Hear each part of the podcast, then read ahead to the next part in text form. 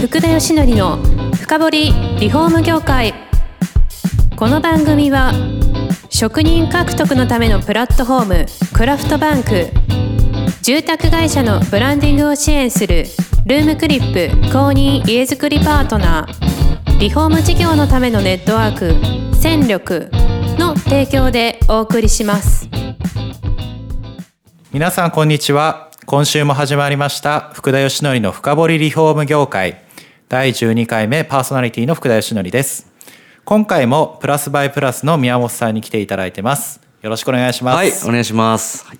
今回ででももう最後なんですよ実最後なんはです早いですね。いやもう早いです、ねえねえでもうもはいあの1回目とか2回目に出てきたですね、はいやっぱあの利益が7倍になった会社の話ってすごいちょっと印象深くてですね、うんうんじゃあそれでさっきコーチングで具具体的な技術とかやり方っていうのはすごく分かってきたんですけど、はいはいじゃあどうやって本当にそこにこうね導いていったかってうんいう、うんうんまあ、そこあたりなんかもまた伺えればなというふうに思うんですが、わかりました。はいあのーまずさっき言ったように数字のやっぱ見える化っていうのはやっぱ大事ですよね。はいで例えば、えーじゃあ利益をいくらからいくらにしたいのかはいっていうのが言ったらゴールじゃないですか。はいでそのゴールを達成するために何の数値を上げればいいのかはいっていう、まあ、一般的にはこれ KPI って言いますけど、はい KPI を設定する必要がありますね。はいで例えば単純に利益上げようと思ったら例えば自社で施工してたのをあごめんなさい外注で施工してたものをはい自社でやると、はい当然、えー上がってきますよね利益が。そうですねあれですよねはいでなんでそれができないのかっていうところは、はいまあ、いろいろその会社によって違いますけど、はい例えば時間がないとか、はいまあ、いろんなことがありますからまず実家の棚卸しからはい入る場合もありますね。それっていうのは時間がないっていうのはコーチングでこう明らかにしていくわけですか聞きながら聞きますね。具体的にどうやっってこうね、うん聞いてって、はい、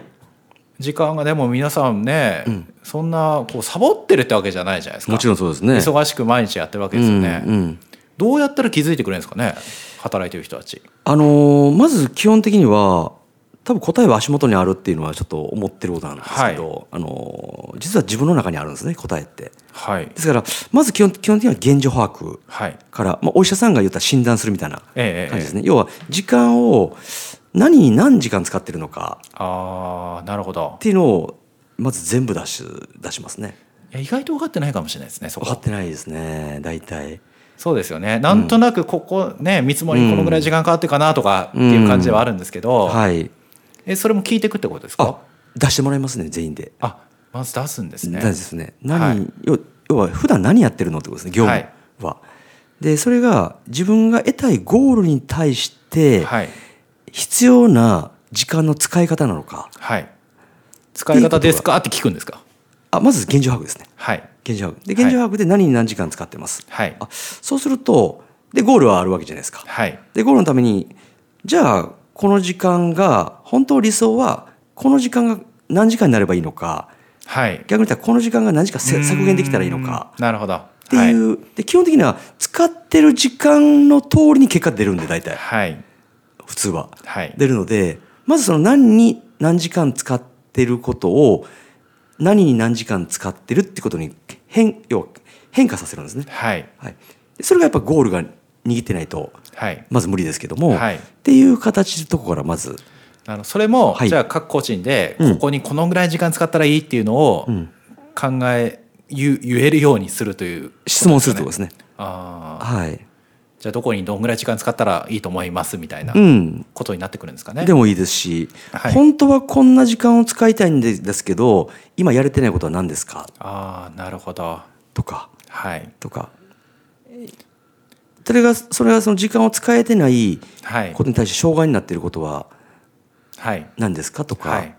とか本当は自分がやらなくてもいいんだけども、うんうんうんうん自分やっちゃってる仕事うんなるほどは何ですかとか、はいい、うことはこう聞いていきますか聞ね。いていくわけですね。はい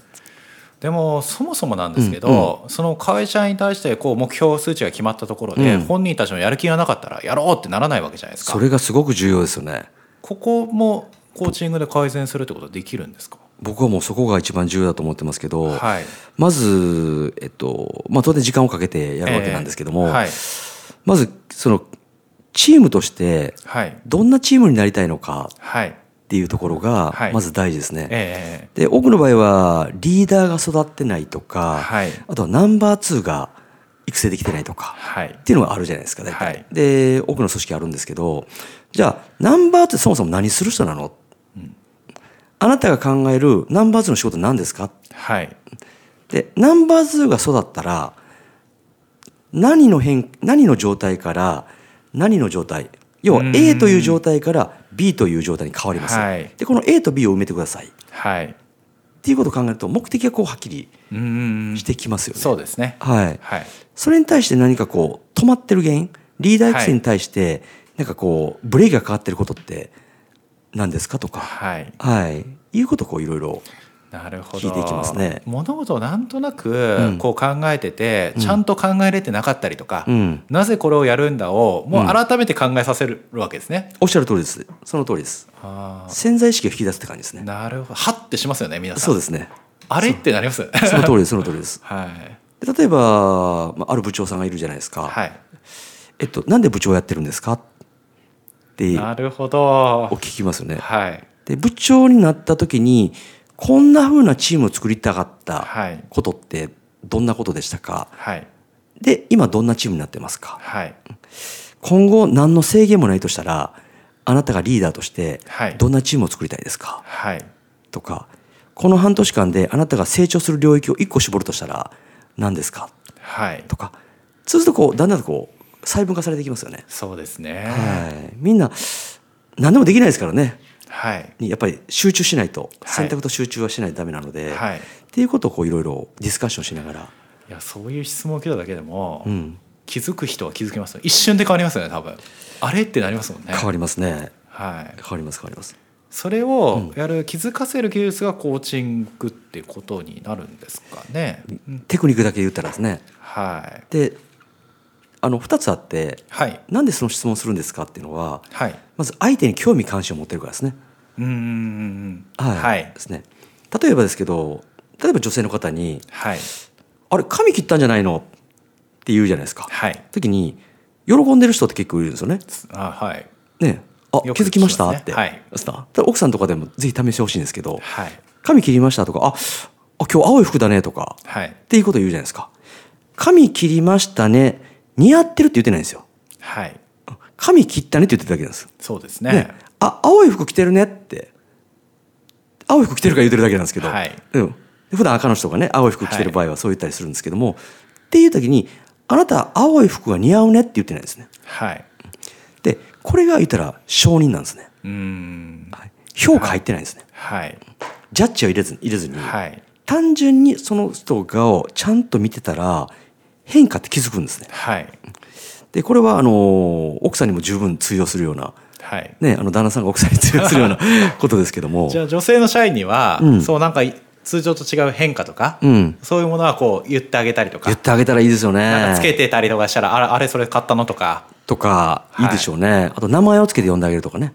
はい。はい「おはよう」っていうのと「あ田中さんおはよう」っていうのとなるほど。違いますね全然い、はい。はい、もうそれだけでも全然それはもうすぐ使えますね。使え ますもうすぐ使えます使えます使えますあ LINE でもそうですよね、はい。うん LINE でも何か送るときに何はかい頼みたいときにはい「まるさん」ってつけてから送るのとはい。単純に依頼事項を送るのとははい。全然違いますよねなるほど。はいい、や、やっぱり聞いてる方が、うん今回のあの音声番組は、うんこのコメンテの方とかが多いんで、うんそういう方々は今みたいなんですよ。はいすぐ翌日でも、今からでも使えるみたいなものって、うんうんコーチング技術で他にもいろいろあったりするんですかあとはやっぱりあの信頼関係構築っていうのはやっぱりベベースなんですねはい。チームをついいチームを作っていくためには、はいまあ、成果の上がるチームを作っていくためには、でその時にやっぱりこうメンバーと喋る回数ってあるじゃないですか、はい。時にやっぱり比率っていうのはああ。大事ですねなるほど、なるほど。例えば30分喋りました、はい1対1で喋りました、はいもしくは1対2で喋りました、はいメンバーが30分のうちにはい何分喋ってるのかはい。リーダーは何分喋ってるのかえー、それどのぐらいなんでしょうね。おそらく8対2とか7対3ではい。あの言ったら社長とかリーダーが喋ってるケースが多いいでやすね。まあ普通はそんな感じしますよね。多いですよね、はいこれなんでかって言ったら自分の方が言ったら知恵があるからですねはい、要は自分は正しいっていうはい思考があるので、はいやっぱつい喋っちゃうんはいですね、ああだこうだっていう話をねそれがメンバーが答えがあるんだメンバーの興味関心事は何なのかはいこの人はどんなサポートをしたら実現できるのかって言ったら聞かなダメですよね。そうですねですね。だからあたかもそのお医者さんに行った時にあのお医者さんばっかり喋られるとどうどうですか福田さん。いやーねえ病気になってんのにな いやちょもうちょっと聞いてよったらここ痛いとかっていうの言いたいとかなりますよねなりますよね。はいあ正確に判断してほしいという前に、はい言う前にまずあのヒアリングちゃんとしてよってそうですね思いますよね当然、はいこれメンバーも一緒ではい現状把握をしないと何のサポートがいいかが要は何の薬が効くかが分かるわけがないんですよなね。るほどはい、だからこれがなかなかねあの分かってても難しいところなんですけどはいついつい喋ってしまうんですでよね。すねそれ我慢して聞くわけですね、そうですえどのぐらい聞けばいいですかさっき言った普通は幹部が例えばね73で相手が3ぐらいみたいな、はいはいどのぐらいがいいんですかね僕はもう意識意識レベルですけど、あの1対9 1で対9社長はい、が1、はい、メンバーが9そんなにね喋っちゃダメですかそれぐらい相手に関心を持ってはい相手の考えを聞いてあげるってことですね。なるほどはい、だか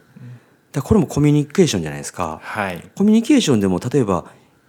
議論とはい対話と雑談ってあると思うんですよ、はいで議論が多いチームってはいどんなチームになりやすいですかとうーかんはい雑談が多いチームってどんなチームになりたいですかはいじゃあ本当は何の対話の比率をどれぐらい上げたいですかはい議論の比率をどれぐらい上げたいですか下げたいですか、っはいていうことをこういろいろなるほど聞いていきますね。はいはい、